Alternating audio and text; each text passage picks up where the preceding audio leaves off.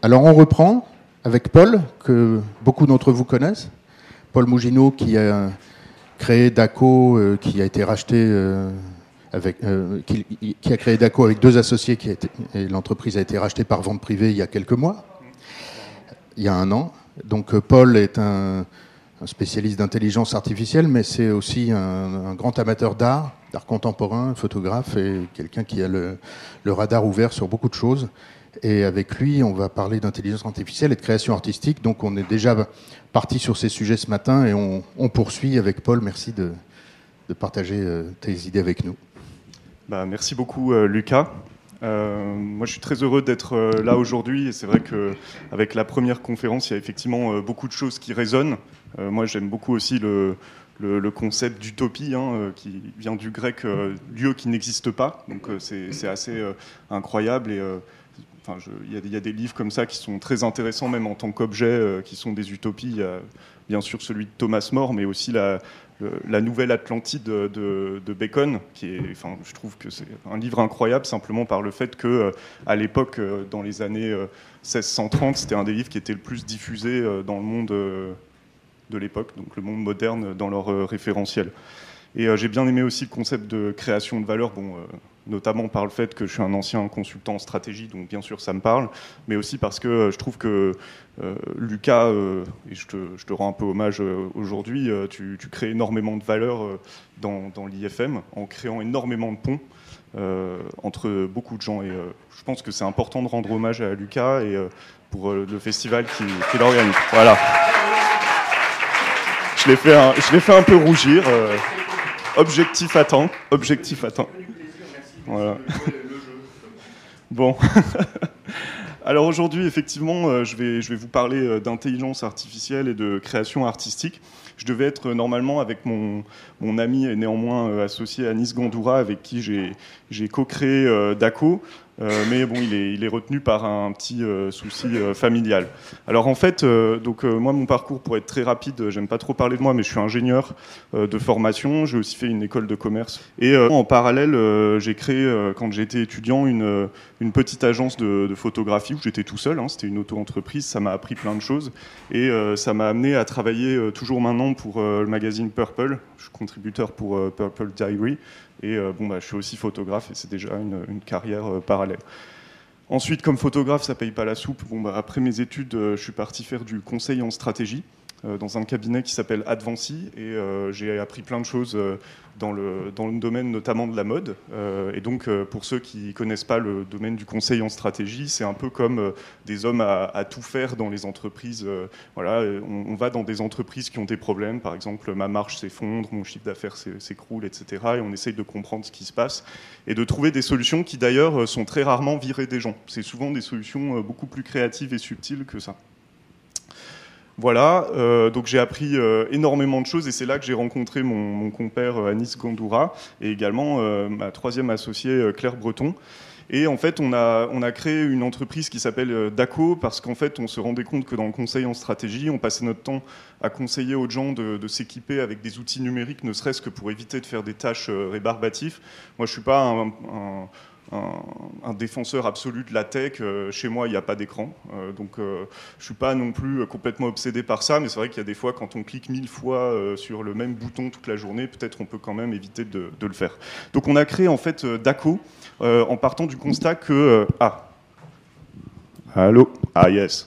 Euh, on, a créé DACO en partant du constat que euh, les marques de mode avaient une activité qui était euh, très régulière, qui était de comparer leur offre à celle de leurs concurrents. Et donc, pour ça, c'était une activité qui était extrêmement importante du point de vue stratégique, mais en même temps extrêmement chronophage. Elle ne pouvait pas le faire autant de fois qu'elle le voulait dans l'année. C'était fait quasiment à la main, dans le meilleur cas par des consultants en stratégie, donc ça coûtait très cher. Et du coup, on s'est dit, bon, bah, sur ce concept de niche, l'intelligence artificielle peut avoir un impact. Et donc, on a créé DACO, euh, qui est une, solution intégrée de, de benchmark concurrentiel. Franchement, aujourd'hui, l'objectif, c'est pas de présenter DACO, euh, je l'ai trop fait, et voilà, peu, peu importe si vous avez euh, des questions, je pourrais le présenter après.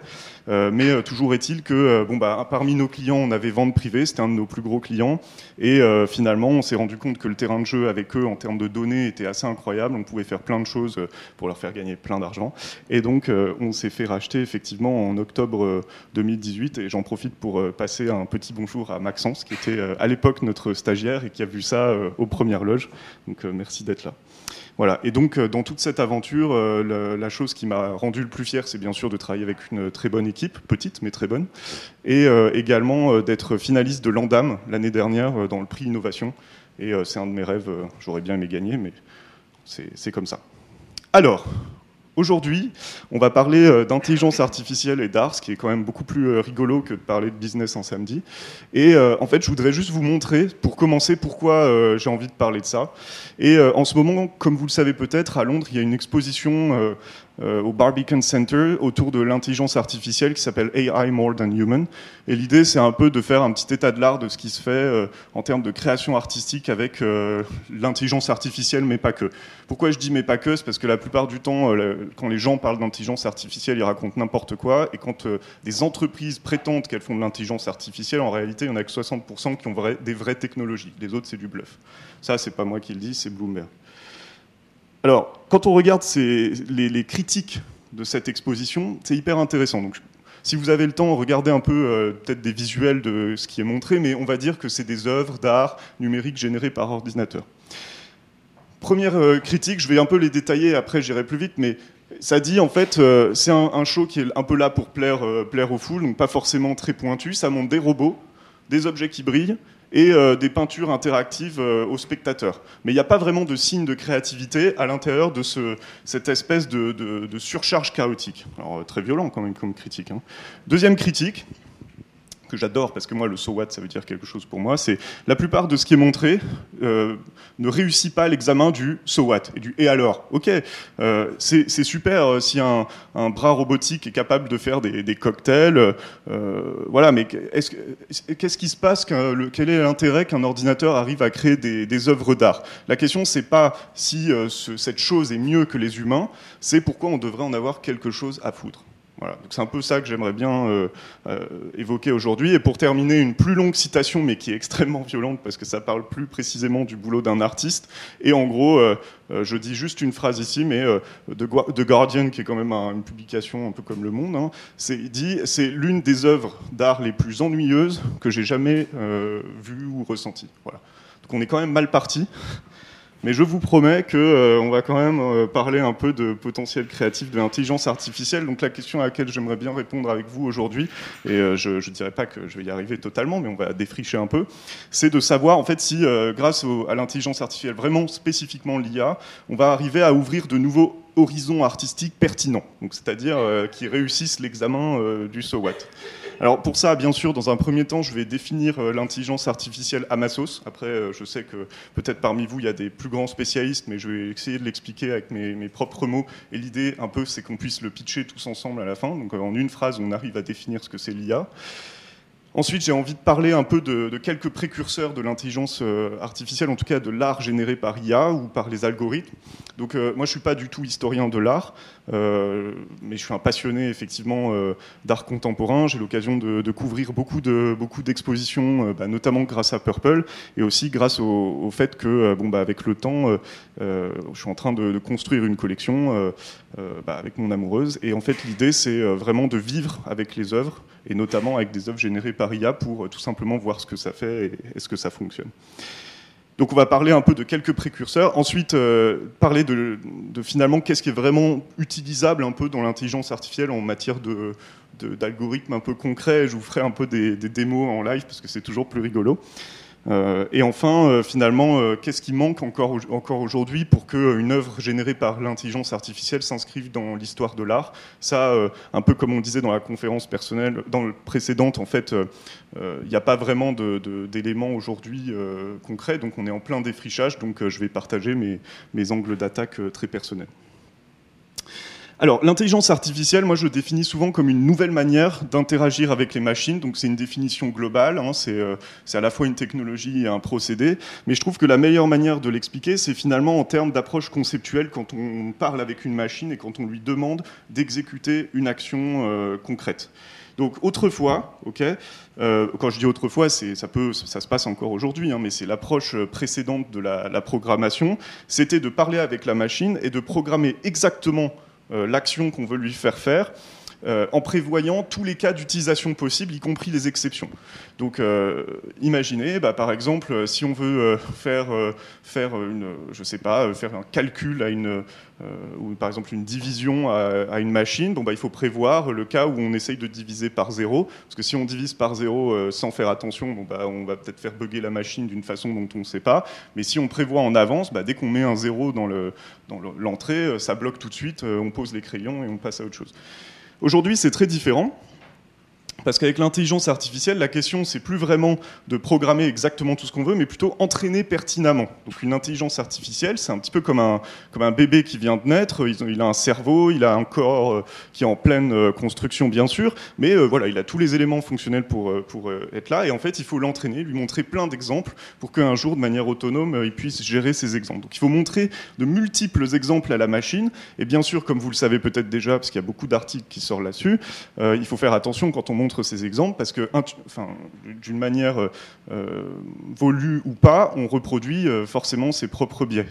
Donc ça, c'est une des questions euh, justement très importantes. Autant dans la programmation d'autrefois, finalement, il fallait avoir une approche très mathématique, structurée pour prévoir tous les cas d'usage. Aujourd'hui, même de manière totalement avec un bon esprit, etc., on peut faire faire à la machine des, choses un peu étranges. Alors vous avez certainement entendu parler du, du, cas de quand on a créé les algorithmes de reconnaissance faciale euh, vous savez, pour les iPhones, etc. Bon, bah, quand ça a été créé, c'était fait par des gens comme moi, c'est-à-dire qui sont complètement hors sol, qui sont blancs, barbus, etc. Et donc forcément, ça reconnaissait vachement bien les blancs barbus.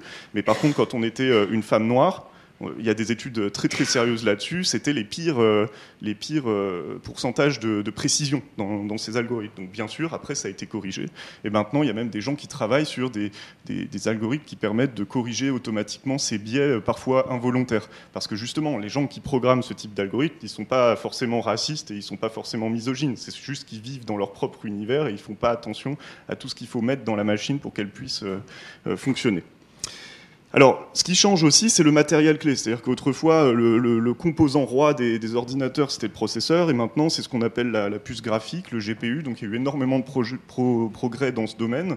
Euh, je rentre pas dans les détails parce que c'est pas le sujet, mais euh, si vous regardez, par exemple, l'action d'une entreprise qui s'appelle Nvidia, euh, bon, bah, c'est une action qui a fortement augmenté parce qu'autrefois, ça faisait des, composants graphiques pour les gamers, et maintenant, ils se sont rendus compte que, ah, bah, en fait, on peut utiliser ça pour miner des bitcoins, et puis plus tard, très rapidement après, ils se sont dit, ah, bah, en fait, notre composant, il sert aussi à faire de l'intelligence artificielle, et maintenant, c'est leur cœur de marché.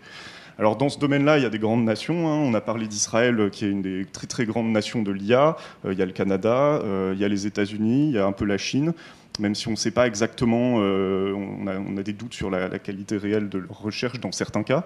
Euh, et bien sûr, la France. La France, c'est une très très grande nation de, l'IA. Sur le, sur le plan, euh, en tout cas mathématique, conceptuel, on n'a pas du tout à rougir. Et franchement, cocorico, on est très très fort. Voilà. Alors, les enjeux finalement pour terminer, en fait, comment on interagit avec les machines? Bah, Finalement, ce qu'on demande à une machine dans l'ancienne manière de fonctionner, c'est de reproduire ce qui est explicitement demandé le plus vite possible. Donc, il y a des enjeux d'optimisation, de, rapidité des algorithmes, etc.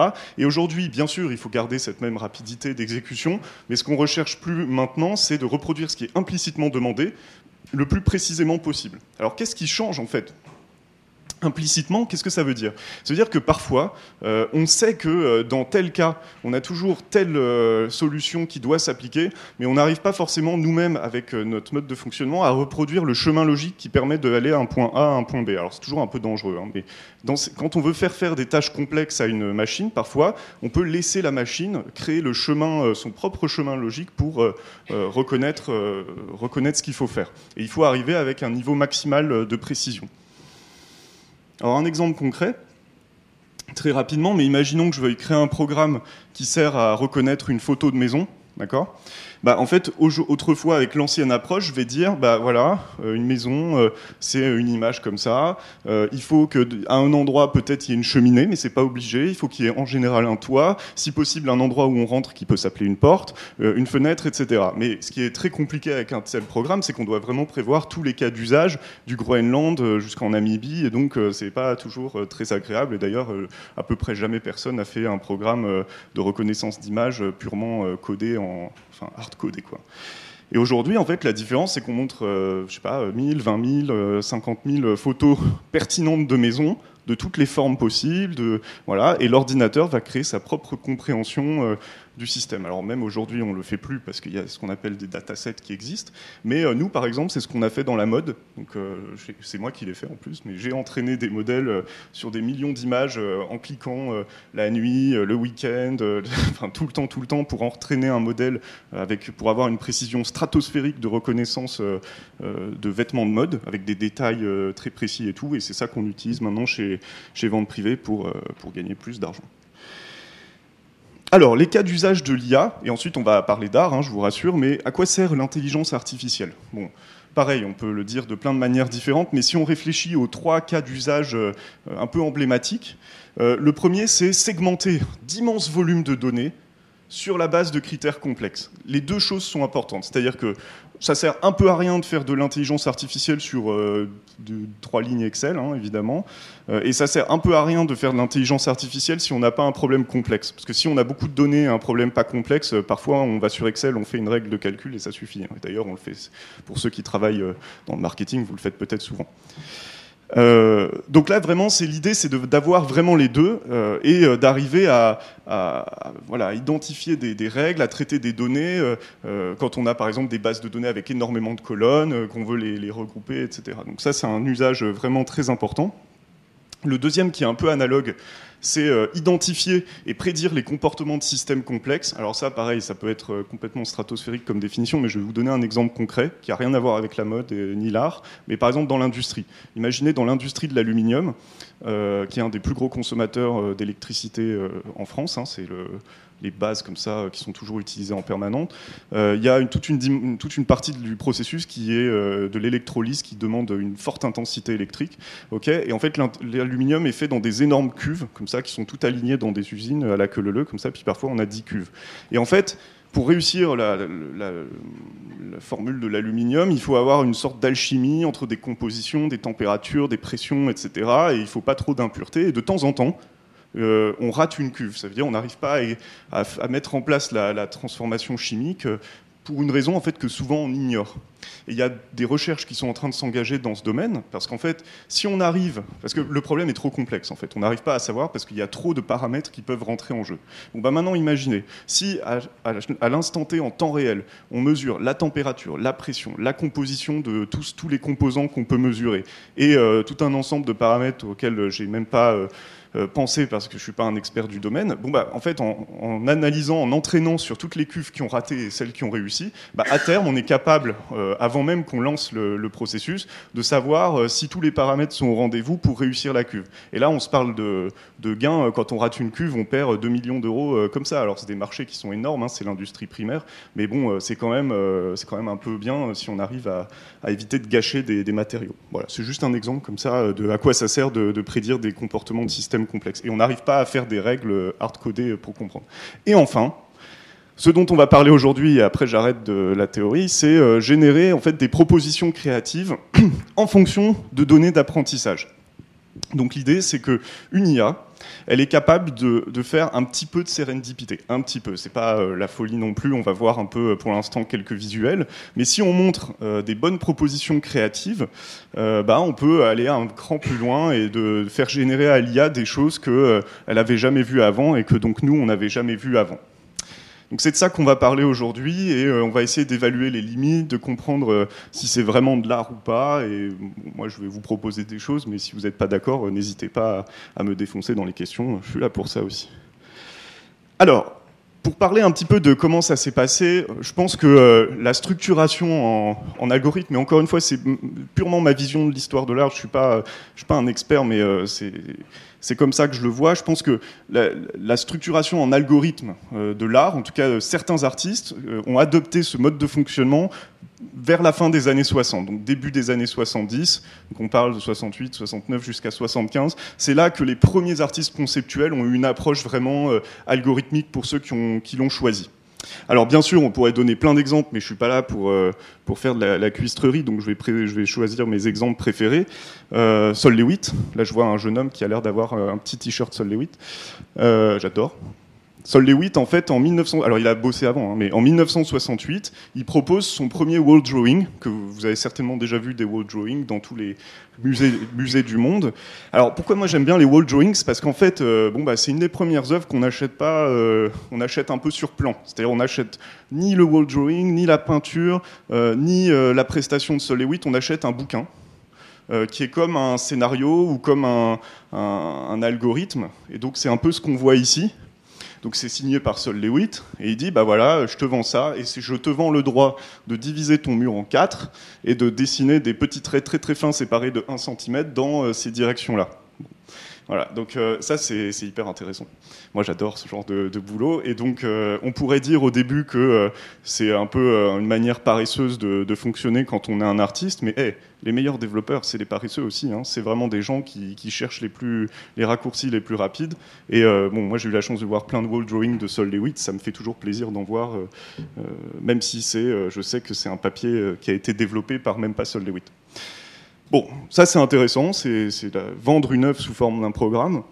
Euh, dans les années 70 plus euh, late 70, mais il y a un artiste conceptuel hongrois que j'aime beaucoup aussi qui s'appelle Peter Turk. J'ai vu une très belle expo de lui l'année dernière à, Budapest qui a, créé des œuvres en fait assez intéressantes parce qu'il a fait un peu du, dans certains cas, bon, euh, dans d'autres contextes, mais du Morlaix avant du Morlaix. Il a fait plein de choses comme ça, mais comme il était hongrois, bon bah, c'est pas que tout le monde s'en foutait, mais bon, à l'époque, c'était la guerre froide, voilà, c'était chaud de faire sortir les œuvres, il voyageait moyennement et tout. Mais c'est fou parce que son boulot est incroyable. Si vous arrivez à vous procurer des livres de Peter Turk, c'est un mélange de Anna Mendieta, la, la femme de Carl André, qui faisait des, des, sculptures un peu enterrées dans la terre en utilisant son corps. C'est un mélange de Sol Lewitt, c'est un mélange de, de Morlaix. Il y a un peu de Aurélie Nemours, il y a l'artiste algorithmique, etc. Et ce type d'œuvre, qui est hyper intéressant, parce que pour ceux qui ont un peu fait des mathématiques, c'est comme ça que un peu une image se transforme quand par exemple on applique des fonctions d'autocorrélation, donc on divise l'image en pixels, on la sépare en récupérant un pixel sur quatre, ça fait quatre images qui ont un peu la même information et ça permet de, dédoubler ou quadrupler euh, la manière dont on la traite en la passant dans l'intelligence artificielle. Donc à l'époque, bon bah l'intelligence artificielle c'était un domaine purement théorique, euh, des mathématiques, c'était très très balbutiant, mais c'est intéressant de voir que lui euh, simplement en découpant des feuilles de papier, il réussit à créer des visuels qu'on a l'habitude de côtoyer euh, aujourd'hui encore une fois, hein, je ne fais pas d'histoire de l'art, c'est plus pour montrer un peu des, approches intéressantes. Et en fait, ce qui est intéressant, c'est que cette notion un peu de conceptuel, qu'est-ce que ça veut dire un artiste conceptuel? Bah, C'est justement quelqu'un qui a un peu un algorithme dans sa tête et qui peut, euh, dans certains cas, l'appliquer euh, durant toute son existence ou toute son œuvre. Donc il y a plein d'exemples aussi, mais pareil, ces années 69 euh, jusqu'à 75 étaient hyper fertiles dans ce domaine, en particulier en France. Et je pense notamment à Claude Ruteau, qui a sorti sa première toile en 1973. Il était dans sa cuisine et il se disait bon, euh, voilà, je dois repeindre mon mur. Et puis il y avait une toile sur son mur. Et en fait, euh, il s'est retrouvé à éclabousser la, toile avec la nouvelle peinture de sa cuisine. Il s'est dit, hey, ça pourrait être le concept. Et donc, bon, c'était pas la vraie histoire, mais en tout cas, il a fait ça dans sa cuisine. Et euh, ensuite, il, a, dit maintenant, toute ma vie, je vais, vendre des œuvres. C'est-à-dire, imaginez, vous achetez ce ton d'eau euh, Claude Ruteau, il se déplace pas. Hein. il vous vend pareil un livre. Il dit bah, vous achetez un ton d'eau euh, d'un diamètre de 1 mètre, vous le mettez sur votre mur, vous le peignez de la même couleur que votre mur. Et donc ça a été décliné euh, sur plein de domaines, etc. Il y a une vraie poésie, ça c'est au centre Pompidou, c'est hyper intéressant. Et c'est une approche euh, bah, un petit peu aussi euh, algorithmique euh, qui est très carrée. Alors après, bien sûr, on pourrait parler de, support surface qui est aussi de la même, un peu de la même époque, des mêmes années. Et moi, je voudrais juste parler aussi du, groupe BMPT que j'aime beaucoup aussi, mais bon, là pour le coup, ça c'est le collectionneur qui parle, ça devient un petit peu inaccessible. mais Buren, Mosset, Parmentier et Toroni, hein, que vous connaissez sûrement, ont formé un groupe qui n'a pas duré non plus euh, hyper longtemps, mais en 1967, et eux, chacun d'entre eux a eu, des, a eu une approche euh, radicale de la peinture, et j'aime vraiment beaucoup Toroni. Euh, et Toroni, en fait, toute sa vie, il a fait les mêmes traces avec un pinceau de 5 cm, séparé de 30 cm sur tous les murs du monde. Et il a consacré sa vie à ça. Et Toroni, c'était un gars hyper intelligent, c'était un professeur. Euh, voilà, et on se dit, en fait, si euh, il s'est consacré euh, autant toute sa vie, c'est son œuvre en fait, à ce boulot-là. Il y a certainement une recherche qui dépasse euh, euh, le simple, la simple rigolade, parce que ça peut être rigolo hein, de se dire ça, mais il y a une recherche peut-être d'absolu, de, de lancinant. C'est pas sans rappeler la manière dont on peint des icônes aussi, euh, où à chaque coup de pinceau, on, prononce le mot de Jésus. Donc là, c'est plus profane, mais voilà, il y a cette dimension algorithmique, mais en même temps très contemplative que je trouve très intéressante. Et, et d'ailleurs, enfin, une des une des, rencontres les plus incroyables. J'ai eu la chance de le rencontrer, j'ai mangé une galette des rois avec lui. Et euh, franchement, euh, Toroni, c'est un gars, il est très. Euh, on dirait un moine en fait. C'est vraiment un moine. voilà, c'est très très impressionnant. Bon. Donc cette notion conceptuelle de programme artistique, elle n'est pas du tout nouvelle. Mais cela dit, en fait, euh, les premiers artistes à utiliser l'ordinateur euh, pour euh, générer des œuvres, ça date un petit peu de légèrement après. Et désolé Lucas, parce que je vais la ressortir, mais je vais encore parler de Vera Molnar, parce que c'est une de mes artistes préférées. Et Vera Molnar, c'est une femme incroyable. Elle est née en 1924 et beaucoup considèrent, et moi je suis assez d'accord, que c'est la première femme à avoir utilisé les ordinateurs pour générer des œuvres d'art. Donc Bon, elle est, elle, est, elle est, hongroise aussi. Hein, euh, elle est arrivée en France euh, très tôt. Elle a rencontré euh, et un petit peu côtoyé Sonia Delaunay, et ensuite, ce qui est hyper intéressant avec Vera Molnar, c'est qu'elle était une très grande amie de François Morlaix, Julio Leparc, etc., des artistes sur lesquels il y a une spéculation de Maboule en ce moment, sans doute un petit peu à cause de Bernard Arnault. Mais en tout cas, elle, a, elle a côtoyé ces gens-là. Elle aurait eu, elle a eu la, possibilité de rentrer dans le mouvement du Grave, qui est le mouvement formé par François Morlaix, hein, le groupement de recherche sur les arts visuels, qui était un, mouvement très fertile. Et elle a choisi de ne pas rentrer dedans. Et c'est assez intéressant parce que elle avait pas du tout la même approche euh, que le Grave, qui était un peu un mouvement entre guillemets euh, rigolard. Elle, c'était une, femme très sérieuse qui continue d'ailleurs aujourd'hui de poursuivre son travail. Et elle, c'était vraiment la première à collaborer avec une machine pour générer euh, des œuvres.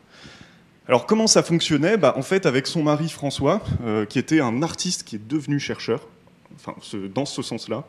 Euh, c'était, elle a, euh, elle a pris en fait, euh, elle a utilisé les ordinateurs, les premiers ordinateurs français de Orsay qui servaient à calculer la météo ou des trajectoires de, missiles ou des réactions nucléaires. Et quand ils n'étaient pas utilisés, en fait, elle les utilisait pour transformer des carrés. Donc, ce qu'elle faisait, c'est qu'avec son, son, mari François, elle perforait des cartes de programmation et elle disait à l'ordinateur, bah, tu vas me dessiner un carré, puis tu vas le déformer, etc. Et donc, elle, ça permettait de générer énormément de propositions créatives hein, à l'appel, euh, parce qu'en fait, il y avait une dimension aussi aléatoire dans le programme qu'elle faisait. Et euh, en sortie, bah, elle générait euh, tout un ensemble d'œuvres. Et euh, parmi ces œuvres, il y a des, une des œuvres les plus emblématiques euh, de Vera Molnar. En fait, Vera Molnar, elle fait beaucoup. Les œuvres les plus importantes sont sur papier, justement à cause de ça, parce qu'en fait, c'était l'ordinateur qui imprimait. donc, les tirages laser sont plus importants que les, tableaux. Donc, souvent, les tableaux sont un peu plus chers parce qu'en fait, ça c'est meilleure durabilité, mais les vrais collectionneurs, ils achètent ça. Et donc ça, par exemple, c'est un, un, tirage. Vous voyez, il y a les, c'est une imprimante. Hein, C'était fait avec un traceur euh, de l'époque. Donc, euh, et donc c'est des carrés qui sont déformés, etc. Et là, on lit pas parce que vous êtes trop loin, mais c'est écrit Job from Molnar, qui était le nom du programme qui générait le, boulot. Donc ça, c'est hyper beau. Si vous voulez acheter, ça vaut 6000 euros. Il y en a à Rennes. Il en reste 3-4. Je, je, suis en train d'économiser un peu, mais si vous êtes là avant, profitez-en. Parce que ça, je peux vous dire, elle est toujours pas décédée, heureusement mais euh, c'est très beau. Et ensuite, parmi toutes les générations de l'ordinateur, en fait, ce qui est hyper intéressant dans son procédé, c'était que à la fin, c'était elle qui validait. Et donc, on voit en fait les prémices de la manière de collaborer avec une machine, c'est de dire, hé, je te donne les règles, tu me génères plein de trucs comme je veux, et à la fin, parmi toutes ces choses-là, je choisis celle qui me, qui me plaît, et euh, c'est un peu comme ça que je décrète euh, que c'est une œuvre d'art. Bien sûr, je détruis les autres et je la choisis sur des critères qui dépassent souvent euh, l'aspect mathématique. Hein. C'est esthétique, culturel, voilà. Et je trouve que c'est une approche très intéressante et vous allez voir qu'en fait, dans la manière dont les artistes aujourd'hui utilisent l'intelligence artificielle, il y a énormément de similitudes. Et c'est pour ça qu'à titre personnel, d'habitude, je suis très pessimiste dans la vie, mais là, sur cette partie collaboration avec les machines, je suis assez, assez optimiste parce que la manière dont c'est en train de s'engager va plutôt dans le sens d'une collaboration euh, euh, réelle avec les machines. Alors bien sûr, il y a plein d'autres artistes ensuite qui soit ont embrayé, soit ont été légèrement précurseurs, mais dont on ne se rappelle pas, etc. Donc je ne vais pas rentrer dans les détails. Mais il y en a quand même un que je voudrais évoquer avec vous. C'est euh, Manfred Mohr, que vous connaissez peut-être, euh, qui est un artiste euh, bon, franco-allemand hein, de mémoire. Et en fait, je voudrais parler de, Manfred Mohr parce que c'est avec lui que un premier passage continu entre deux réalités dans l'art devient possible. Alors je m'explique. Vous avez certainement vu dans l'intelligence artificielle des programmes comme Deepface ou je sais pas, ça vous dit quelque chose? Parfois en fait vous avez des vidéos où vous voyez des visages se transformer euh, d'un visage en un autre ou un animal en un autre. Je vous montrerai tout à l'heure, on va en faire. Euh, et, donc ça, en fait, ce qui est intéressant, c'est pas que le, un chien se transforme en, limace, c'est plutôt qu'il se transforme en limace sans choc, de manière totalement continue. Tous les pixels adjacents sont complètement euh, cohérents avec les autres. Vous voyez ce que je veux dire? C'est un passage continu d'une réalité à une autre. Ça, c'est euh, un des trucs que permettent de faire les modèles d'intelligence artificielle, parce qu'à chaque image, il y a un recalcul pour vérifier qu'il y a une continuité un peu dans l'aspect dans image. Et en fait, Manfred Mohr, à l'époque et avec les outils qu'il avait, bah, c'était un des premiers à proposer ce type, euh, type d'approche. Alors je vais essayer de vous montrer la vidéo. Donc euh, c'est une, euh, une vidéo pareil qui est générée par ordinateur. Donc à l'époque c'était aussi des, des, cartes perforées et tous ces systèmes archaïques. Hein. Euh, et donc en fait c'était une commande d'une ville euh, allemande à Manfred Mohr euh, et en fait donc il lui a, il a fait une cette ville a fait une commande et lui a donné un peu carte blanche. C'était dans le cadre d'une plus grande exposition. Et puis j'imagine que ça a dû un peu financer. Bah, on peut on peut lancer il n'y a pas de son je pense hein. voilà la ville s'appelle Pforzheim et donc il a travaillé sur Fortran. Moi j'ai même pas connu hein, mais bon ça a l'air super. Et donc, euh, en gros, l'idée, c'est que la ville lui a un peu donné carte blanche. Et là, on va voir, euh, ça dure quelques secondes. Ouais. Euh, voilà, donc c'est un programme informatique aussi. Et en fait, il est parti d'un dessin assez sommaire de la. de l'hôtel de ville, donc c'était un dessin déjà un petit peu conceptuel, mais soit avec un angle qu'on reconnaît. Et en fait, donc en, transformant chaque petit euh, petite ligne. Vous allez voir en quoi c'est transformé. Bon, je vous fais un petit spoiler, ça va être le blason de la ville. Donc ça paraît pas extraordinaire, mais en fait il faut se dire qu'à l'époque, il, a programmé en fait chaque petit trait euh, et chaque euh, transformation de ce petit trait-là. Donc en fait, ça veut dire qu'il a fait pas mal de dessins préparatoires, ensuite il a codé le truc, euh, ensuite il l'a mis sur carte perforée, ensuite il a implémenté, ensuite il a filmé. Donc faire ça, euh, ça prend au minimum deux semaines hein, quand on est un peu chaud. Donc c'est voilà pourquoi faire ça, je sais pas, mais en tout cas c'est hyper intéressant. et donc ça c'est assez, c'est pas totalement représentatif de son œuvre, mais on voit qu'ici il y a vraiment un passage continu d'une réalité à une autre, donc pas forcément des réalités intéressantes. Hein, c'est un hôtel de ville et un blason, euh, mais en tout cas, euh, voilà, c'est euh, ça préfigure pas mal ce qu'on peut faire avec l'intelligence artificielle, donc je voulais le, partager avec vous. Merci beaucoup, Lucas. quand tu veux, tu... Ouais, bah... le mieux par rapport à la question ouais. du format. Normalement, tu vas revenir ici. Super, merci. Alors, donc, ça, c'est très intéressant, hein, Manfred Mort, mais ce qui est encore plus intéressant, et après, j'arrêterai de, de parler de choses du passé, et on va s'inscrire un peu dans qu'est-ce qu'on fait en ce moment, c'est que là, on vient que de parler d'art visuel. Et en fait, dans ce domaine en particulier euh, de l'art algorithmique, etc., un truc qu'on oublie un peu trop quand justement on n'est pas, euh, on est trop conformiste et qu'on regarde que euh, l'art visuel, c'est qu'en fait, dans la musique, tout ce que je viens de vous raconter, ça a été fait avec 10 ans d'avance sur tout ce que je viens de vous, montrer. C'est-à-dire que en 1954, il y a un, homme qui s'appelle Yanis Xenakis qui a sorti en fait, euh, qui a démarré tout un ensemble d'œuvres euh, et on appelle ça euh, la musique stochastique. Donc je vais vous expliquer dans un instant ce que c'est. Mais voilà. Alors Yanis Xenakis, je ne sais pas si vous en avez déjà entendu parler, parce que Lucas il en parle de temps en temps. En, grand en, grand amateur de jazz, c'est vrai que c'est quelqu'un qui a beaucoup influencé.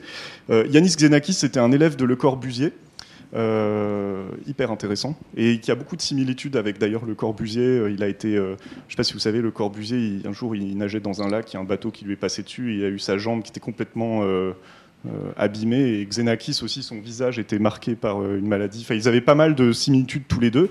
Et en fait, Xenakis c'était un peu le patron de l'atelier de, Le Corbusier. Donc c'était un peu lui qui, qui travaillait sur les plans, qui mettait en musique euh, ce que voulait faire Le Corbusier dans les cités radieuses, etc. Donc il a participé à la création de toutes les tous les, tous les boulots de Le Corbusier. Et en fait, c'était un passionné aussi euh, de musique. Et il a été mis en relation, grâce à Le Corbusier, avec des, compositeurs de l'époque, comme Messiaen euh, et beaucoup d'autres.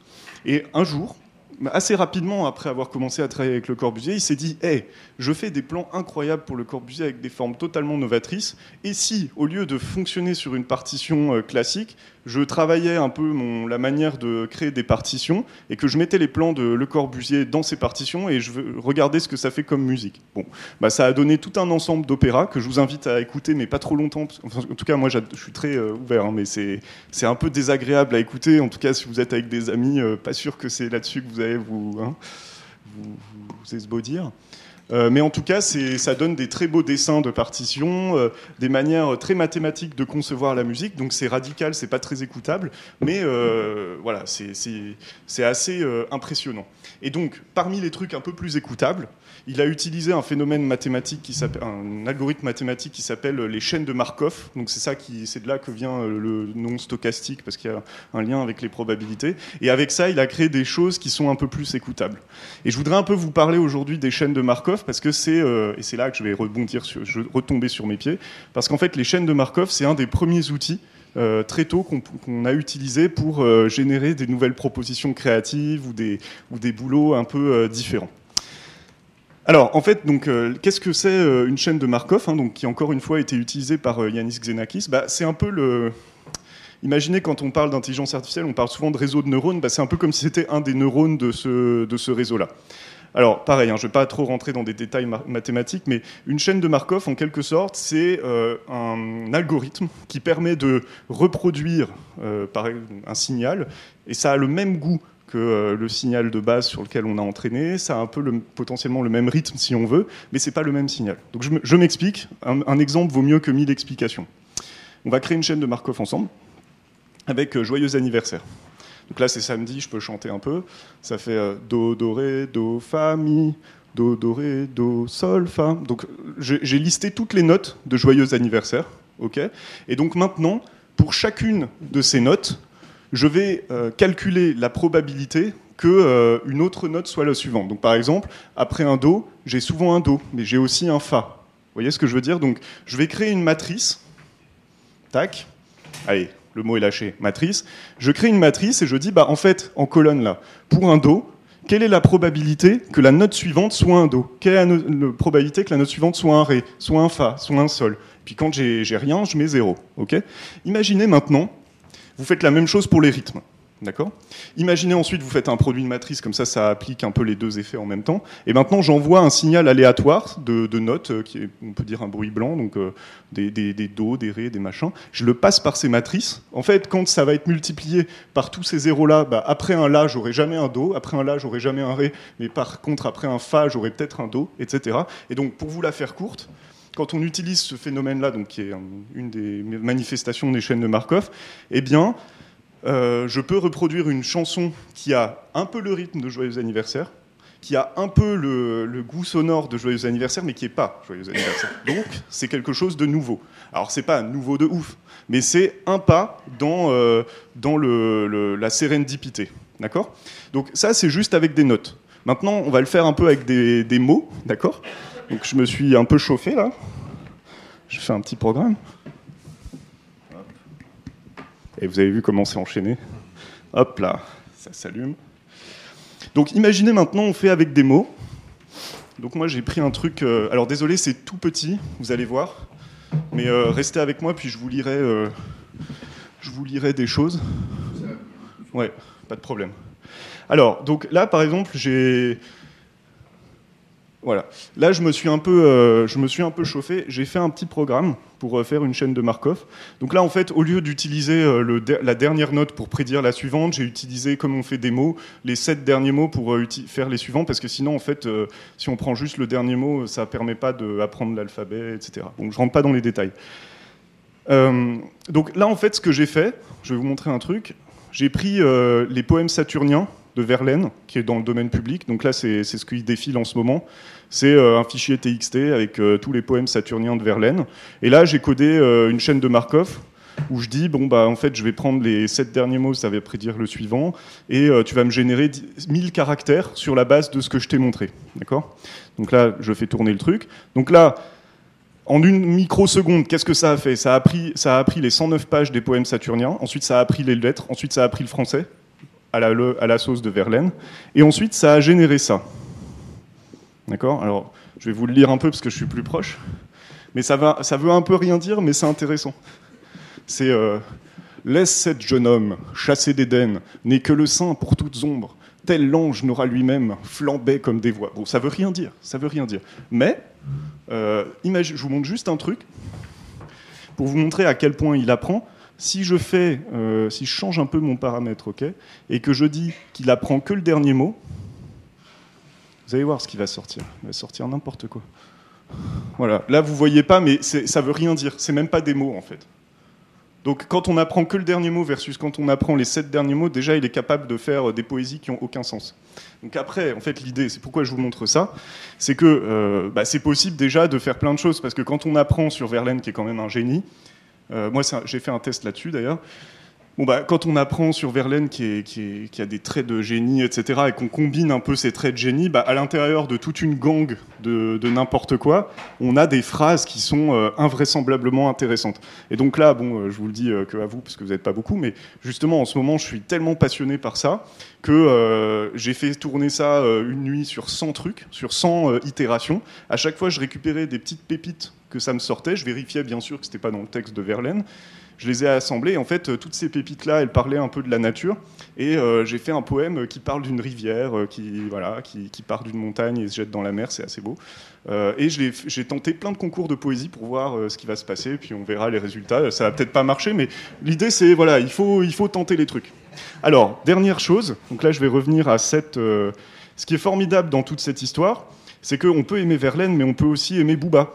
Et donc, euh, par exemple, si euh, un jour euh, Booba me contacte, hein, je suis assez chaud, je peux lui générer des trucs. Alors là, j'ai fait un petit test sur Booba, je vous cache pas, je suis allé sur Rap Genius, j'ai pris trois, trois, trois, sons, voilà, j'ai pris les paroles de trois sons, j'ai pris notamment bah, mes sons préférés, donc Boulby, boîte vocale, etc.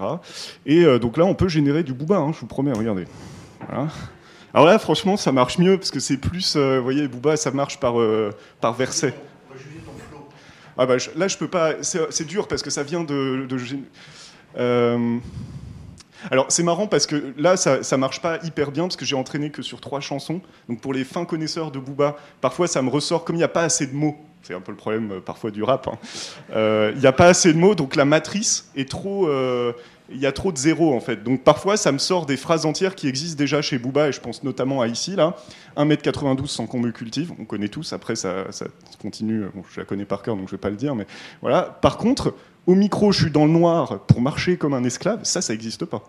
Je peux vous certifier. Donc c'est hyper intéressant parce que c'est tout le vocabulaire de Booba, euh, mais... Euh, mais voilà, une sorte de combinaison. Alors là, bon, pour terminer là-dessus, euh, là, je vois un truc, je regarde comme ça, j'arrive au tribunal frais comme les rivières du Styx. C'est incroyable, non? Ça, j'adore. Bon, et ça, ça n'existe pas. Hein.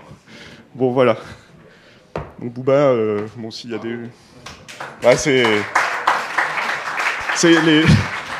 les... démos comme ça en live, ça peut toujours un peu foirer, mais là, ça va. Bon, il y en a une autre qui arrive après. Donc, les chaînes de, ouais, les chaînes de Markov, c'est assez intéressant, mais vous avez vu, c'est quand même un peu basique. Bah, dites-vous qu'en fait, euh, euh, l'intelligence artificielle et notamment des réseaux qui s'appellent les LSTN, ils sont mille fois plus forts que les chaînes de Markov parce qu'ils ont une petite dimension euh, d'effet mémoire où ils se rappellent de ce qu'ils ont produit avant, etc. Et donc, avec des LSTN, on peut reproduire des discours de Donald Trump qui n'ont jamais existé, des pièces de théâtre, etc. Et si vous êtes intéressé par ça, je ne sais pas si vous avez le temps de, de regarder, mais il y a un scénario de film qui a été généré par LSTN et après il y a des acteurs qui ont essayé de le jouer. Bon, c'est de l'absurde, hein, mais c'est assez intéressant. Donc peut-être qu'on peut recréer du, théâtre de l'absurde ou du film de l'absurde par des LSTM, mais c'est pas, pas trop mon sujet. Donc voilà, donc là c'est un peu ce que j'ai fait. Euh, j'espère que je vais gagner au moins un des, des concours que j'ai tenté, mais euh, j'ai pris des petites bribes voilà, de, de, choses euh, que, m'a donné la, machine. J'ai fait ça avec Anis et ensuite j'ai créé un, poème. Et donc, pourquoi je parle de ça? C'est pas par euh, égocentrisme ou quoi. C'est plus de dire en fait, c'est possible de collaborer avec une machine parce que chacun peut apporter son génie. Euh, moi, par exemple, qu'est-ce qu'a fait la chaîne de Markov? Eh, elle a vampirisé Verlaine. Elle l'a complètement vampirisé, elle a généré des traits de génie. Mais pour aller à l'étape suivante, il faut quelqu'un qui, euh, bah, un peu comme nous, euh, soit passionné de culture, de littérature, qui ait lu un peu des trucs, qui, sache quelle histoire raconter. Et donc ensuite, on peut assembler les deux et créer quelque chose qui est au-delà de tout ce que euh, moi personnellement j'aurais réussi à faire. Parce que je suis pas un... C'est pour ça que j'ai tenté le concours de poésie, c'est parce que je suis un peu médiocre en poésie, alors que là, bah, je me suis fait un peu aider, mais j'avais quand même une petite histoire à raconter et ça a créé un poème. Donc franchement, euh, je suis fier, sinon je vous en parlerai pas. Bon, alors, bah, au-delà des chaînes de Markov euh, qui sont un peu basiques. Euh, l'intelligence artificielle dispose d'un pouvoir générateur extrêmement fort via euh, une de ses branches qui s'appelle les GAN. Alors désolé, je vous assomme un peu avec des concepts, mais après on va vraiment voir des œuvres. Mais les GAN, c'est hyper important. C'est ce qu'on appelle Generative Adversarial Network. Je sais qu'il y a souvent des gens qui viennent à l'IFM pour en parler. Euh, donc je ne vais pas trop rentrer. Ouais. Ok. Bon.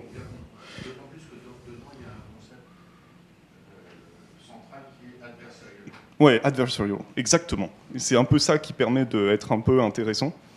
Euh, le concept de GAN, en fait, c'est euh, un concept de, alors j'aime pas le dire comme ça, mais de modèle d'intelligence artificielle qui s'entraîne tout seul. Bon, c'est un peu faux, hein, mais en gros, imaginez, euh, l'idée d'un GAN, c'est que vous avez tout un ensemble d'exemples. Donc, bah, reprenons l'histoire des maisons. Là. vous avez tout un énorme dataset de maisons, donc plein de photos de maisons que j'envoie à l'ordinateur. Et en fait, euh, dans une autre, donc ça c'est la première couche de l'algorithme, et deuxième couche de l'algorithme, j'ai un signal aléatoire qui est envoyé sur euh, une sorte de, de, péage un peu qui s'appelle un discriminateur. Et à chaque fois que j'envoie un signal aléatoire, donc un signal aléatoire au tout départ de l'entraînement, c'est comme euh, ce que vous voyez la neige dans la télé, quoi. C'est vraiment des pixels comme ça, de toutes les couleurs, aléatoires, etc. À chaque fois, en fait, le, discriminateur va euh, comparer avec les images de maison que euh, je lui ai montrées euh, au début. Et il va y avoir un go no go. Elle va dire ah non, et ça c'est trop de la neige de couleur. c'est pas du tout ça que je veux. Moi je veux une maison. Donc tu vas me changer. désolé, hein, je, parle comme un modèle, mais tu vas me changer ce pixel-là, ce pixel-là et tout fois un million de pixels.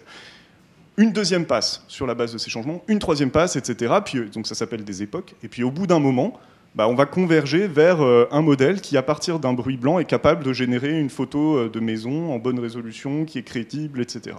Donc ça, c'est un peu le fonctionnement d'un GAN. C'est une collaboration entre deux modèles. Un modèle qui sait ce à quoi on veut, euh, ce, qu'on veut atteindre, et un autre modèle qui apprend. Donc il faut que ces deux modèles qu'on appelle le générateur et le discriminateur, soient très équilibrés l'un avec l'autre. Il ne faut pas qu'il y en ait un qui soit plus fort que l'autre.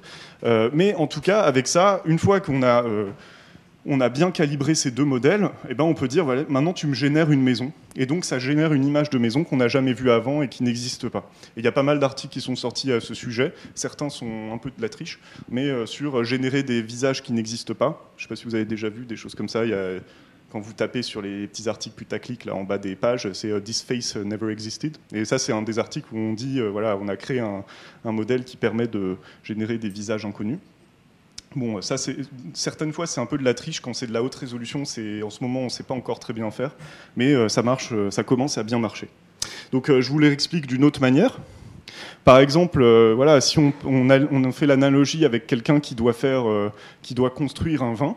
Donc, imaginez, j'ai dans ma bibliothèque toutes les compositions, tous les équilibres de, des bons margots, voilà, de tous les bons vins rouges qu'on aime bien. Et donc, euh, je commence à générer un vin en combinant euh, des, cépages que j'aime bien, etc. Euh, je l'envoie au générateur et je fais le test de est-ce que c'est au même niveau de qualité que le vin Margot, etc. si oui, bon bah tant mieux, j'ai réussi à générer un, vin très très bon à partir de, mon imagination. Et sinon, bah, il y a une boucle de rétroaction où on dit bah en fait t'as mis, as mis trop de syrah, voilà, il faut un peu équilibrer le truc. Bon, je ne sais pas si c'est une bonne explication du GAN. Euh, je pense que peut-être les puristes vont m'allumer, mais c'est pas grave. Alors, les applications du GAN sont franchement infinies parce que euh, ce mode de fonctionnement est très intéressant. Mais imaginez que dans la vie, vous avez tous les signaux de la Terre que vous voulez. Rien que le son. À l'intérieur du son, il y a trois signaux. Hein. Il y a de la parole, en tout cas. Il y a ce qu'on dit, donc le, la phase, hein. euh, la manière dont on le dit, comme on débite, c'est ce qu'on appelle le flow, et euh, l'arrière-plan qui donne aussi des informations. Donc rien que dans un son, on a trois, trois informations, dans une image, on a énormément d'infos. Donc quand on envoie ça dans des GAN, on peut faire tellement de choses. On peut faire, on peut envoyer des, on peut générer des modèles, vous savez, d'impression 3D, on peut, on peut générer de la musique, etc. Mais vous allez voir que pour l'instant, c'est encore un peu basse qualité, et la question, c'est est-ce que c'est de l'art ou pas? Alors, je vous donne un exemple, je vais même faire une démo. C'est par exemple un GAN, ça permet de passer de manière continue d'une image à une autre. Donc par exemple ici, bon, bah, je me suis permis, j'ai transformé un chat en limace. Donc là, j'ai pris que six étapes, donc on n'a pas l'impression que c'est continu. Mais en réalité, en fait, si je prends 50 euh, étapes, je peux faire une vidéo d'un chat qui se transforme en limace euh, de manière euh, totalement fluide. Donc c'est ça que j'évoquais en fait quand je disais de passage continu entre deux réalités. Donc les, mathématiciens ils aiment bien utiliser des animaux, mais on peut le faire entre n'importe quoi et n'importe quoi. Et est-ce que ça c'est de l'art? Moi c'est pas à moi de le dire, mais en tout cas ce que je trouve hyper intéressant, c'est de prendre, euh, c'est de regarder les états intermédiaires. Et ça, avec Anis, je regrette qu'il puisse pas être là aujourd'hui, mais c'est ça qui nous passionne, c'est que quand on entraîne des modèles, on aime bien mettre des petits robinets euh, au milieu des modèles pour voir en fait ce qui sort, euh, les images qui sont générées un peu intermédiaires, et on voit des choses, même si on dit que c'est une boîte noire, c'est pas vrai, il sort des choses très intéressantes.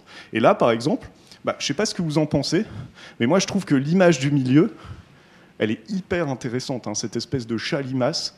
Euh, bon, c'est pas de l'art, hein, on n'est toujours pas là, mais on est euh, dans un état au milieu d'une transition. Bah, peut-être que c'est quelque chose qu'on peut euh, investiguer et qui, en tout cas, est, un pouvoir générateur intéressant. Donc, si vous voulez, moi, j'enverrai l'adresse à, à, Lucas. Là, il n'y a pas besoin de l'ordi parce que je peux le faire sur, sur ici. Il euh, y a un programme ici. Ah, non, ah oui, c'est vrai, on peut pas. Bon, c'est pas grave. Je, pourrais vous envoyer l'adresse du programme où j'ai généré ça, parce qu'en fait, euh, si vous avez euh, une adresse Google, en fait, vous pouvez tester ça sur un environnement de test et vous pouvez choisir une mouche et un tricératops et voir un peu comment ça se. C'est en transition. Ouais, bon, c'est pas. Faut que je tienne l'horaire, hein, donc c'est pas, c'est pas trop grave. Merci beaucoup, Lucas. Voilà.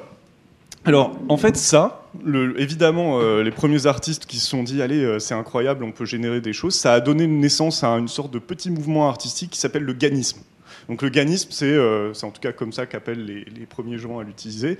C'est un mouvement qui est déjà en plein développement et qui utilise les, les, GAN pour générer des, œuvres d'art. En tout cas, voilà, des travaux.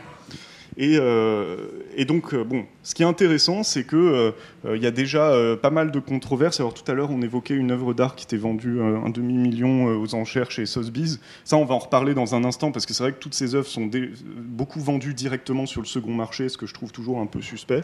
Mais en tout cas, il y a eu, je ne sais pas si vous avez entendu parler de cette œuvre, collectif Obvious. Bon, à l'IFM, je sais qu'on en parle beaucoup. Obvious, c'est des c'est euh, bon, je ne sais pas s'il y a des amis d'Obvious dans la salle, mais c'est bon des petits mecs d'école de commerce euh, qui ont levé 500 euh, 000 euros et mystérieusement leur œuvre s'est vendue 500 000 euros chez, chez Christie's et ils ont un petit peu vampirisé la technologie pour générer ce tableau à un petit prodige de la tech qui s'appelle Robbie Barra. c'est un petit monde, hein, donc on se connaît tous. Euh, et, donc en fait, euh, voilà, c'est ils ont utilisé en fait des tableaux un peu anciens pour générer des portraits. Bon, ici ils ont rajouté euh, une formule d'autocorrélation pour dire c'est la signature de l'algorithme. Bon, voilà, et ça a été vendu aux enchères un demi million d'euros, comme ça, direct, directement second marché. C'est pas passé par des galeries. Et en fait, euh, bon, bah, Robbie Barra, euh, lui, euh, quelques, années ou mois avant, il avait fait exactement le même genre de programme où on pouvait générer la même chose. Et en fait, Wired, qui est un magazine de technologie assez important aux États-Unis, a prouvé que vraiment ça a été vampirisé. Mais bon, Robbie, Barra avait laissé en fait son, son code en open source comme c'est usage dans le dans le milieu. Et donc c'est intéressant parce que ça pose pas mal de questions éthiques. Qui est le vrai artiste? Est-ce que c'est Robbie Est-ce que c'est les gens qui ont vampirisé? Euh, Parce qu'il y a déjà eu des, des boulots comme ça euh, dans l'art où on a volé le concept de quelqu'un d'autre et c'est ces gens, ces voleurs qui, sont, qui ont été élevés, euh, voilà, dont on se souvient des œuvres. Bon, voilà, on va pas rentrer BA 2 rat Robbie Barra BA 2 rat Ouais, bah on va en parler dans un instant parce qu'en fait la question ici, et vraiment, moi, j'ai rien contre le, collectif euh, Obvious, mais euh, finalement, en fait, quel est l'apport intellectuel du collectif? C'est ça la question. C'est finalement, euh, on pourrait se dire, le rapport intellectuel, ça aurait été l'algorithme, mais ils l'ont, récupéré. ça pourrait être le sujet, mais en fait, ça a été entraîné sur des œuvres d'art existantes, donc ils apportent rien. Euh, ça pourrait être d'être les premiers à être représentés dans une galerie, mais ils sont directement entrés dans la partie spéculation. Donc finalement, c'est un peu dur de comprendre. On comprend pourquoi l'œuvre a atteint un demi-million. C'est que c'était un peu la première à être vendue, euh, à part euh, les boulots de Klingman, mais ça on y reviendra, c'est un peu différent. Mais c'est la première à être vraiment vendue comme ça et publiquement comme une œuvre générée par intelligence artificielle, mais on a du mal à comprendre quelle va être la place future de cette œuvre dans l'histoire de l'art. Et moi, je suis pas certain que euh, ça soit une œuvre mature euh, dont on va se souvenir. Euh, voilà. Donc c'est vraiment mon opinion personnelle, mais je suis un peu là pour partager. et donc finalement, c'est une vraie question. Est-ce qu'on va un jour réussir à créer des œuvres qui marquent l'histoire de l'art? Alors, j'ai pas de réponse à ça, mais du coup, en creusant le sujet de, de Roby Barra, en fait, on voit que euh, bon, bah, c'est un artiste aussi euh, qui est passionné par l'intelligence artificielle et euh, qui, a, qui, a, qui a commencé à créer des boulots très intéressants.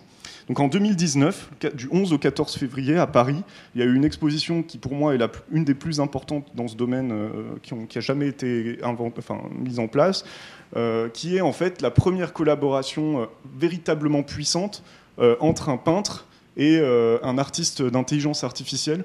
Donc je pense qu'il y a deux vidéos très intéressantes. Je ne sais pas si on peut les, projeter, ces deux-là. Euh, mais donc j'explique un peu. Donc Roby Barra, c'est celui qui a inventé son, GAN pour générer des, des, tableaux. Il a collaboré en fait avec un artiste qui s'appelle Ronan Barrault. Alors c'est marrant, ils ont des noms un peu similaires, mais c'est un Français. Ronan Barrault, il a 45 ans. Il est diplômé, enfin, il est sorti des Beaux-Arts euh, de Paris, et euh, c'est un peintre euh, de, vraiment très, très impressionnant, qui fait des très grands tableaux, qui, qui en a rien à faire des pixels. donc c'est très intéressant qu'il collabore avec Roby Barra. Et en fait, Ronan Barrault, à chaque fois qu'il peint une grande toile, avec le reste de la peinture, il peint sur un tout petit canevas qui a toujours la même taille, euh, un, crâne. Donc en fait, c'est comme un dataset, c'est toujours le même format c'est toujours des crânes. Et donc, euh, Roby Barra a utilisé cette matière première. Donc dans une certaine mesure, il a vampirisé aussi le boulot d'un autre artiste pour entraîner un modèle qui génère des crânes. Et ça fait une transition parfaite. Merci Lucas avec cette vidéo. So, uh, when the GAN first starts, uh, it just generates noise like this. This is a grid of uh, three paintings by two paintings. So um, what happens is it starts off. These are these are only four pixel by four pixel paintings, so these are very very easy tasks. But it starts off as noise, so you can see that the colors are just like pretty much completely random because it's only seen it hasn't seen any paintings yet. This is just like the default state of the network. Um, but what happens over time is you can see it learns. The first thing it learns is color. It learns to turn down the color mm. um, and sort of make it a little bit more normalized and less noisy. And then you see, see right here, the resolution just doubled. You can see that's the each block is actually four blocks now. Um, so the resolution doubles and then it continues learning. So and this happens over and over. Once each network gets good at the task, the resolution will double and then they'll start over um, with, with, with, with, what they already know. Mm. So over time, you see that we sort of get skulls that emerge from this this is on Renan's Skoldet. So these are the real ones, um, and these are the fake ones. Hmm. But and they're still very low resolution now because they've only been training for around a night. So only one night of training. Yeah. Why do you call them fake? Because they aren't they aren't um, real from the from the data set. Okay. So the discriminator the discriminator just uh, I guess it's just you know, the, the, the common terminology, the discriminator tries to tell between real images from the data set and fake images that the generator made, the, the forger network. Some people even say they're forged images. Yeah.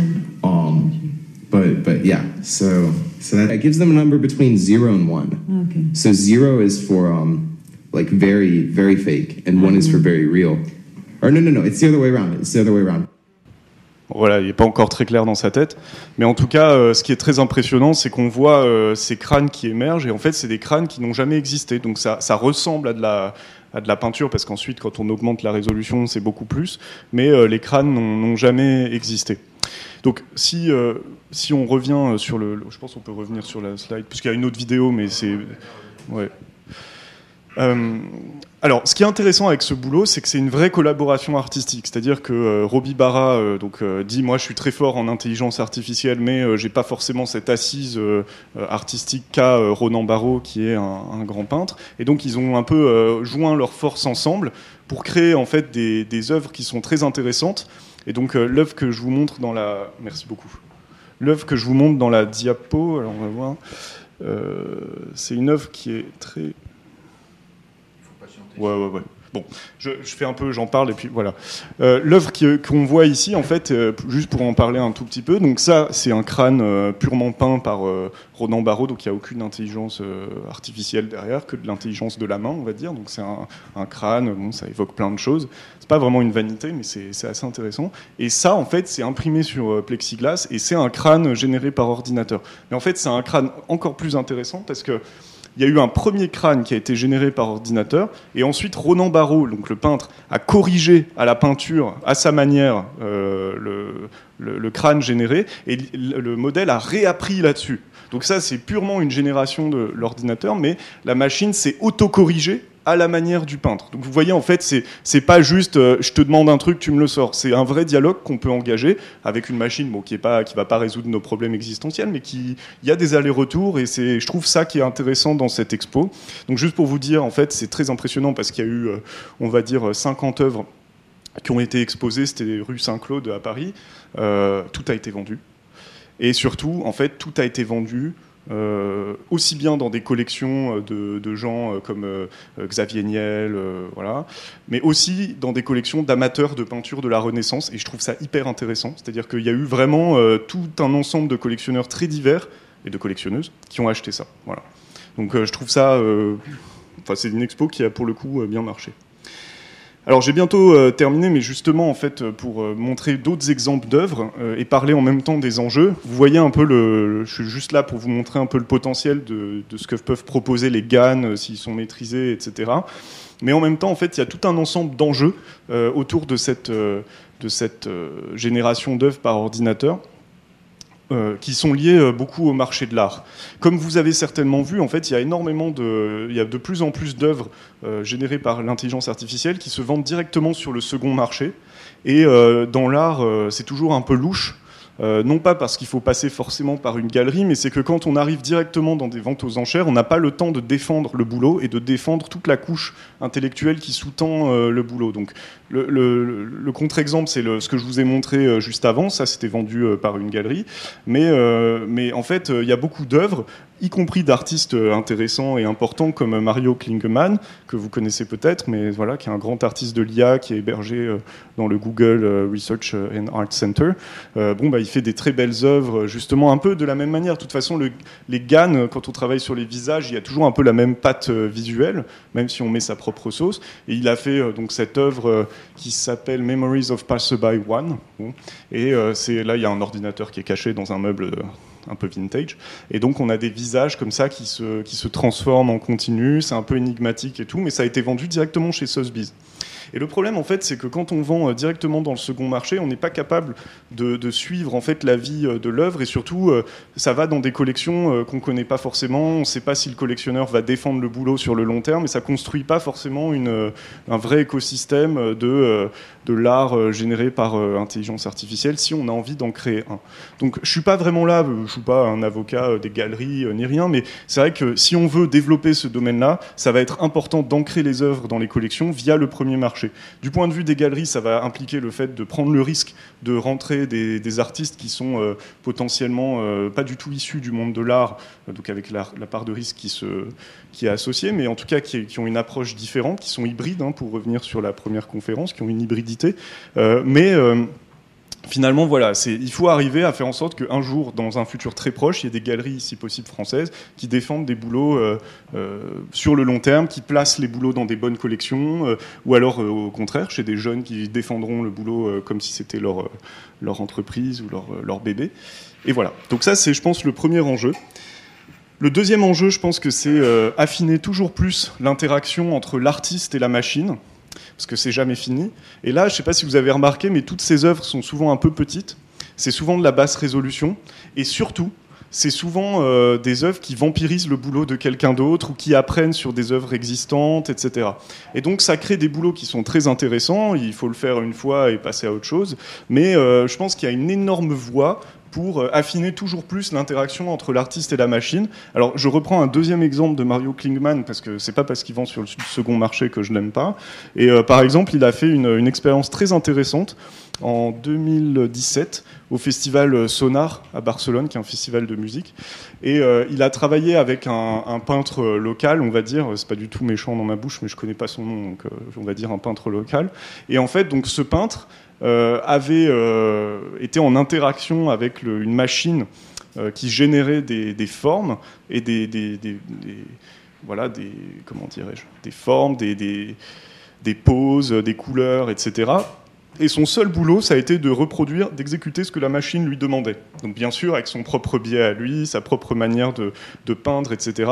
Et donc ça a donné cette œuvre. Donc on reconnaît un peu la manière de, visuel, un peu l'aspect visuel du ganisme. C'est un peu euh, pixelisé, un peu, un peu déformé, tordu, etc.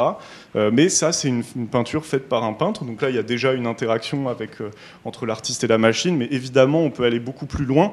Et euh, par exemple, des très grands peintres qui n'en ont rien à faire de l'intelligence artificielle pourraient, pourquoi pas, un jour l'utiliser pour générer des formes euh, auxquelles ils n'auraient même pas pensé, et puis euh, en s'adonnant à la rêverie, partir de ces formes pour les transformer et arriver à quelque chose que ni eux tout seuls, ni la machine tout seul peuvent atteindre, un peu comme une petite expérience modeste qu'on a fait avec la, poésie.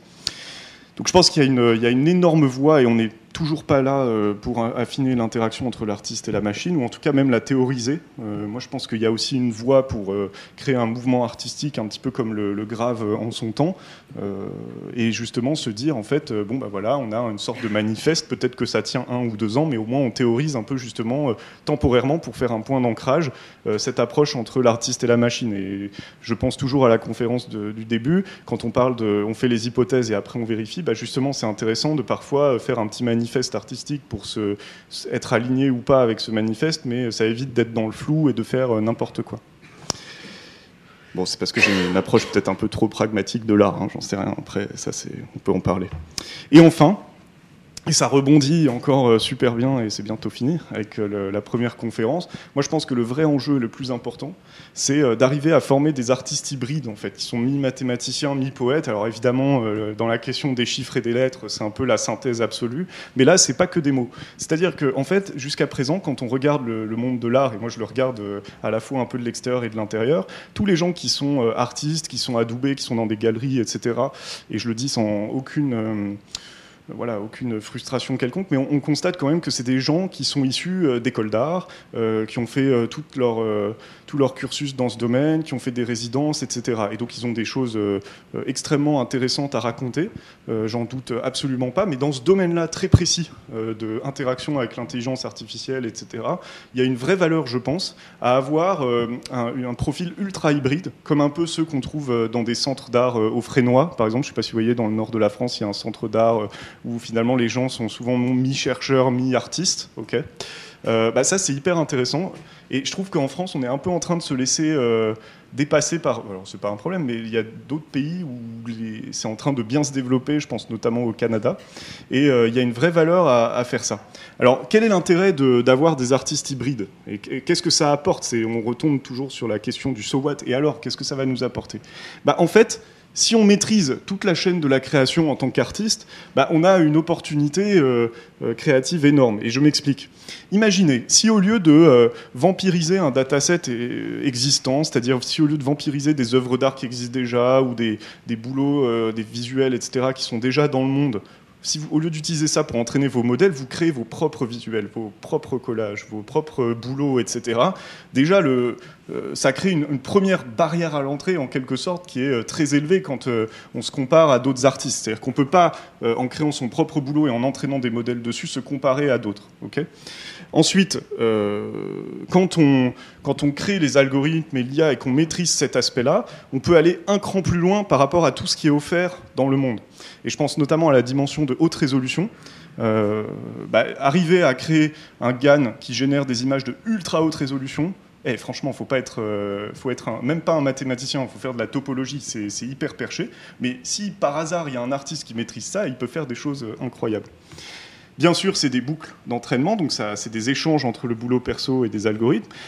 Et ensuite, ce qui est hyper intéressant aussi, c'est qu'on n'est pas obligé de générer des trucs sur des écrans, des, photos, des vidéos et tout. On peut aussi, pourquoi pas, utiliser euh, l'intelligence artificielle ou les GAN pour générer par exemple un signal qu'on va ensuite envoyer, pardon, je suis trop passionné, qu'on va ensuite envoyer dans le monde réel pour, par exemple, créer des sculptures, etc. On peut créer un ensemble de, chiffres aléatoires suivant une règle de 0 à 10 et qui va créer les, formes d'une sculpture qui va ensuite entrer dans le monde réel. Donc ça, c'est aussi un truc qui manque dans cette hybridité et dans ce réalisme, je trouve, de, l'art généré par IA. Et donc on peut imaginer de la photographie, de la sculpture, de la musique, des parfums, voilà, et à l'infini. Et enfin, bien sûr, euh, dans tout ce qui est généré, bah, c'est important d'avoir. Euh, alors là, on retombe plus sur la partie euh, poète, hein, parce qu'on peut générer plein de trucs qui sont très bien, mais c'est seulement le poète qui décide à la fin qu'est-ce qui, qu'est-ce qui est pertinent et qui se génère. Bon, petit retour rapide dans la mode et après j'arrête. Mais euh, les GAN, ils peuvent très bien être appliqués aux patrons, aux modèles 3D, etc. Et ça, c'est une des dernières fois que je le montrerai, parce que j'ai souvent montré en cours à l'IFM. Mais euh, le fameux projet Muse, en fait, qui date de 2016, qui était une collaboration entre Google et Zalando, ça a déjà donné des options intéressantes pour montrer qu'il peut y avoir une sérendipité de l'intelligence artificielle. Et euh, en fait, ça, c'est des, silhouettes qui ont été générées en fait sur la base d'un entraînement de, par Google sur tous les vêtements vendus par Zalando. donc on choisissait une émotion, une forme, machin, et ensuite euh, on pouvait générer des vêtements comme ça. Et quand c'est sorti, je me rappelle parce que je venais de créer euh, la DACO. Euh, il y a TechCrunch qui a sorti, donc un gros magazine de tech, qui a sorti un article pour dire ah bah, dis donc, on n'est toujours pas prêt pour faire des vêtements dans la mode. Ça a été très critiqué et euh, même incendié. Et c'est rare parce que TechCrunch, d'habitude, ils sont toujours un peu lisses. Euh, machin lève des fonds pour générer je sais pas quoi. Enfin, c'est toujours un peu lisse. Et là, euh, vraiment, ils étaient violents. Et en fait, bon, bah, nous, on aime tous la mode. Et donc, quand, on se, quand on regarde ça, bah, on peut pas s'empêcher pour la, partie droite, la partie gauche, de penser à des pièces de Iris von Herpen. Et la partie droite, bon bah voilà, moi j'ai retrouvé un truc de Tom Brown de la W14. Bon bah voilà, c'est pas si différent en fait. Et concrètement, à quoi ça sert bah, Imaginez, vous êtes un designer, euh, vous avez déjà plein d'idées, mais vous voulez aller encore plus loin. Et eh ben peut-être que euh, c'est possible de, de, prendre cette, euh, cette photo-là et de se dire ah bah oui, bah, je peux la modifier, l'envoyer dans une autre dimension, utiliser un matériau que je connais, que j'ai entendu parler, etc., etc. Donc encore une fois, l'idée c'est pas d'être remplacé par des machines, mais c'est de les de faire de la boxe avec les machines pour voir ce qu'elles sortent un peu de leur de leur trip euh, auxquels on n'avait pas pensé et créer des petites étincelles euh, comme ça qui sont euh, intéressantes. Voilà, bah, j'ai beaucoup parlé. Donc je dirais qu'en conclusion, le, champ de création potentielle, comme vous l'avez vu, il est vraiment infini. je pense qu'il y a de la place pour tout le monde du moment qu'il y a de la data, hein, parce qu'on a quand même besoin un peu de, données. Je pense que les axes d'amélioration de la qualité de l'art généré par intelligence artificielle, comme on a dit, c'est euh, arrêter de vampiriser des datasets existants, se créer ses propres datasets, rechercher la haute résolution pour euh, créer des œuvres massives. Euh, et dépasser l'esthétique IA, qui est un peu pixelisée, un peu tordue, etc., ce qu'on a déjà vu, pour plus de finesse, et donc que chacun développe un peu son angle d'attaque très précis. Alors moi j'avais une, dernière petite, petite exemple. Ouais, bah en fait c'est Robbie qui a fait ça aussi. Et euh, il a créé, il a entraîné un petit euh, pour vous montrer qu'on n'y est pas encore. Je, je, je, passe cette musique justement pour montrer que on n'y est toujours pas parce que là, cet exemple-là a vampirisé, donc c'est de la musique euh, de euh, une IA qui est entraînée sur Kanye West. Donc euh, c'est, on a pris toutes les chansons de Kanye West sous forme de signal sonore, on a entraîné un modèle, on a généré une nouvelle chanson à la Kanye West. Et là, ce qu'on voit, c'est que finalement, bah, c'est un peu ça. On a un peu vampirisé un dataset existant, et franchement, ça marche parce que l'IA a appris à rimer, a appris à faire une instru, à faire des ponts, etc. Euh, mais on a une très basse résolution, donc on n'y est toujours pas. Et euh, bah, c'est une esthétique quand même assez euh, IA, quoi, années 80, ordinateur.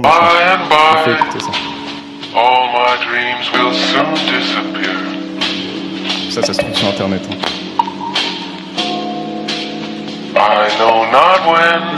Ça, c'est ce qu'on est en train d'écouter là. I know not why. All my guys. You messing up my eyes. Fuck up your sleeves. Oh. And fire up the skies. Ça veut un peu rien dire, They steal your whole sound. That's a real world challenge. You're an addict of cheating, but I took the charge. Stop running up my money tall. Height advantage. Oh, oh, oh, you too much to handle in one package. Not now, but right now, you know, oh. I had to go downtown. Sure to come and fix you up like Bobby Brown. Then he helped me get my back up in this part of town. I can make you come and fix you up like Bobby Brown. On arrête là, ça devient vulgaire. Bon. Bon voilà, c'était un, un petit exemple rigolo. Euh, voilà, donc c'était c'était ma conclusion. On n'y est pas encore, mais euh, mais on est euh, on est en, en chemin. Et je pense que voilà les les artistes qui, euh, qui vont aller encore plus loin dans ce domaine, euh, c'est peut-être ceux dont, dont l'histoire de l'art euh, va se rappeler. Voilà, j'ai j'ai mon contact ici et celui d'Anis. Et, euh, et voilà, je suis à votre disposition.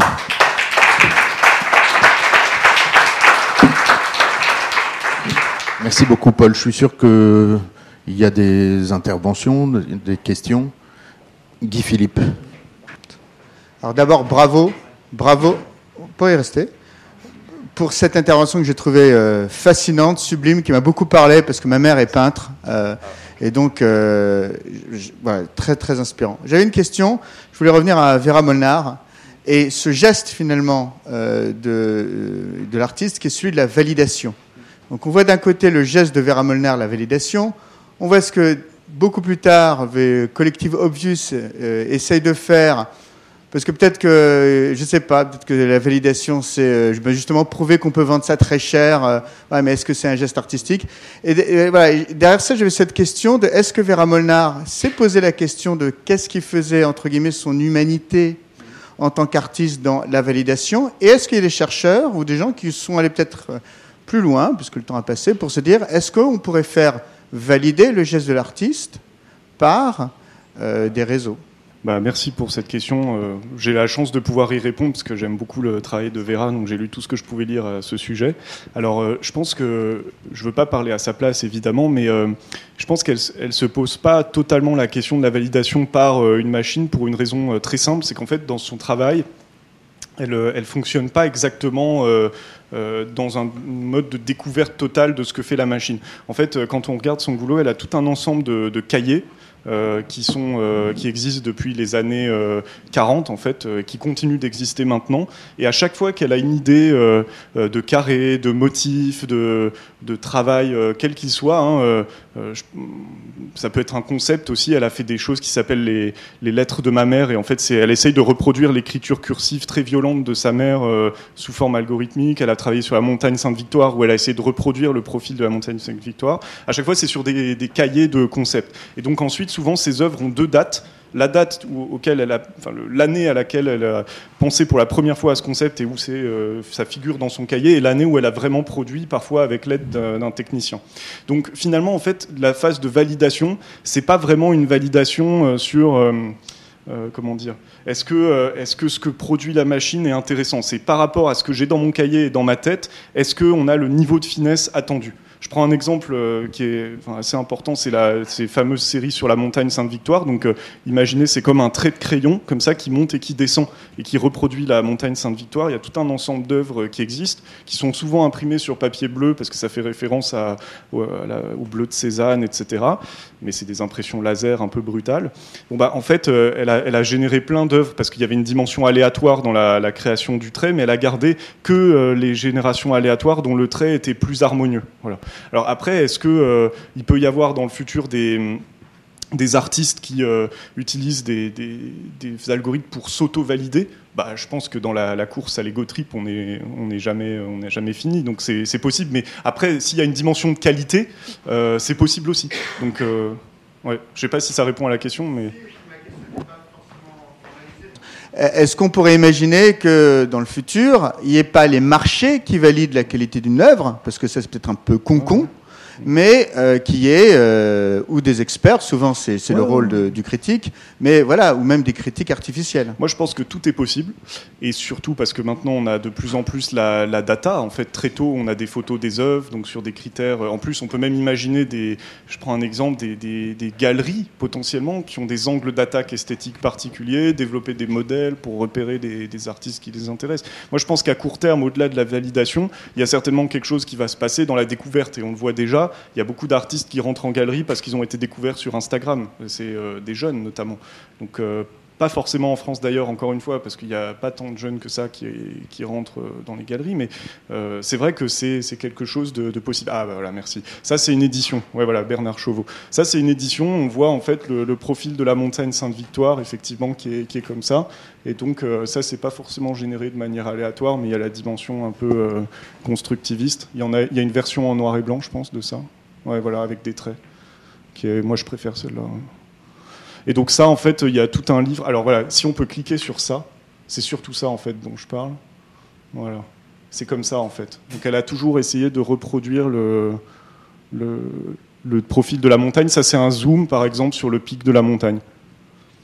Ça, en général, ça fait 15 euh, par 15, ça vaut 1000 euros. Si vous avez 1000 euros à mettre dans une œuvre, euh, vraiment, euh, allez-y, quoi. C'est super. C'est des pièces uniques, souvent. Je fais un peu de. J'ai aucun, aucune action dans Vera Molnar, hein, mais je suis un grand passionné. Alors, euh, tout à l'heure, tu as parlé du frénois, donc je, juste je mets le, le site. Et puis, si vous, est-ce que ça vous intéresse d'entendre de la musique euh, générée non pas par, uniquement par ordinateur, mais c'est là que c'est intéressant puisque tu parles de la, de, de la, la prépondérance du poète. J'en ai parlé hier, c'est un pianiste de jazz qui s'appelle Dan Tepfer, qui vient de faire un concert il y a deux semaines euh, au Café de la Danse euh, avec un piano préparé, mais préparé par des algorithmes conçus par lui, et lui joue contre le piano. Et donc euh, il y a évidemment justement une, notion adverse quoi, qui est dans tout ça, qui est, qui est intéressante. vous voulez l'écouter? All the Things You Are, pour les gens qui sont pas dans le dans le jazz, c'est le standard de chez standard. Quoi. Donc tout, tout, tout le monde connaît cette chanson.